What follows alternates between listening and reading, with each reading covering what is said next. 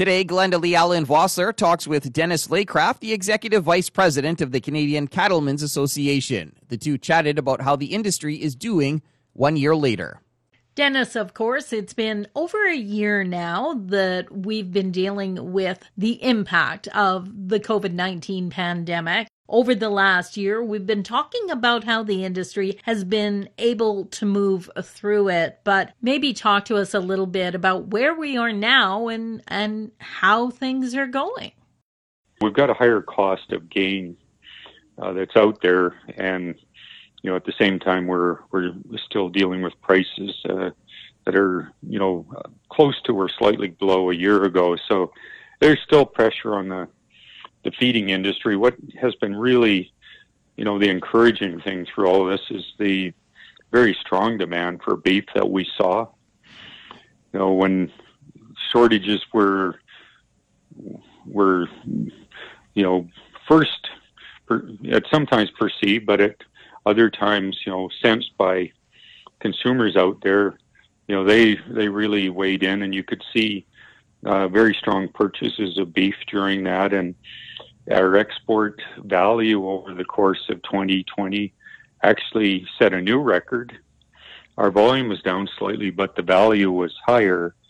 So on the one side, we've got continued and good, strong demand for for beef. On the other side, on the um, input side, we're we're dealing with some of the highest costs we've we've seen in a decade to raise cattle. So there are still pressures on the industry right now and you know, as we move forward, you know, there's as we see more export demand occurring, hopefully that'll um, allow us to get stronger prices on cattle. That'll help deal with that.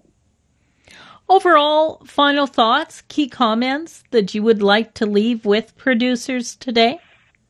Well, you know, I think one of the things I always I do point out um, sometimes in the media, there's a lot of question about the, the effort that our processors have gone through to protect their employees. And recently, there was a report issued that in in North in Canada, and the U.S., it's estimated they spent close to 1.5 billion dollars on modifications and improvements to their plants and purchase of protective equipment for their employees. And that's that's certainly the greatest expenditure I've seen during my my career at the CCA, and I've been doing this for 30 years. Um, you know, there's been an enormous investment that the industry has made to um, protect protect our workers, and at the same time, you know, be able to continue to operate plants safely and efficiently. So, you know, that that you know puts us in a stronger position moving forward, and you know, with that, uh, you know, we always work to try and be one of the the most reliable suppliers of high quality beef in the world, and we think we're well positioned to do that. That's Dennis Laycraft, the Executive Vice President of the Canadian Cattlemen's Association. For Golden West, I'm Glendalee Allen Vossler.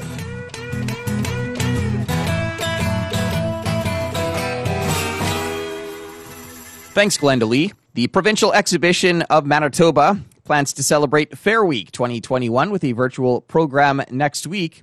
The pandemic kept the Fair Board from hosting any in person events in Brandon in 2020, and so far, no live events have been planned for 2021.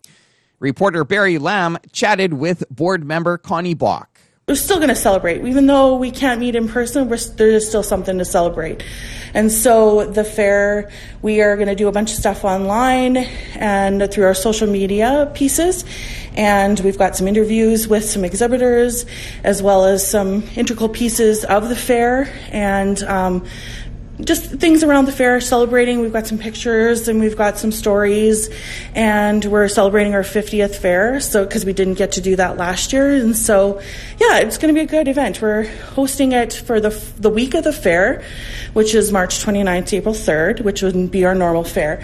But then we're also extending it out for the next six weeks afterwards and celebrating, just because we have so much to celebrate. And so, the next six weeks are afterwards. We're highlighting some of our volunteer awards and our BMO farm families from 2020 and 2021, as well as some of our sponsors, 4 H, uh, our entertainers, yeah, our history. And going to be the days designated like used to be 4-H Day or Politician Day or Hero Day? Is going to have that over the week there too? Yeah, we're we're trying to stick to the normal traditional themes, and so Monday has always been a Heroes Day, and so we're going to celebrate heroes on Monday, and Tuesday is 4-H Day, and so actually 4-H is also going to do their own celebration for the Winter Fair, and so they're doing a bunch of stuff on on their website, and we're going to kind of tie in with that. Wednesday is um, the 50th Royal, celebrating some of our history, and Thursday is Farm Day, so highlighting some of the farms as well as the BMO Farm family. And then Friday is Cancer Awareness Day, which is normally our t- traditional day. And then uh, Saturday, we're going to do Family Day. And people wanted to have a look at all this and, and participate. What do they need to do? How can they have a look? They can go to our social media um, pages, so either Facebook, Instagram, or Twitter. Friend us, and you'll get the post in your in your um, news feeds, and just share uh, in the community. We're going to be doing some colors, so wear your colors for certain days and that type of thing, so you can wear your color for work, and just kind of show your support.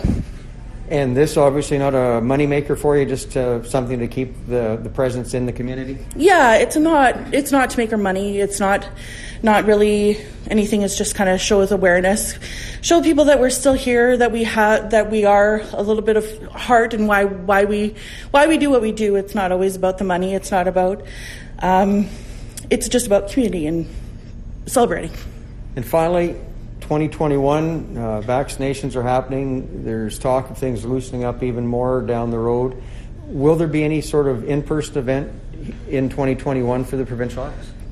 that is undecided. Uh, we're still we're hopeful, um, but you never know. That the world is a fickle thing. You never know what what's going to come up. So we're hopeful, um, but as the time comes on, we'll help be making some announcements for sure about that. That was Connie Bach. She's a board member with the Provincial Exhibition of Manitoba chatting with reporter Barry Lamb. That's it for the Prairie Ag Wire for today. If you have any questions or opinions to share, send them to us by email, the farm desk at goldenwest.ca. On behalf of Glenda Lee Allen Vossler, I'm Corey Canute. Thanks for listening and have a great afternoon. The Prairie Ag Wire will return tomorrow on the Golden West Farm Network.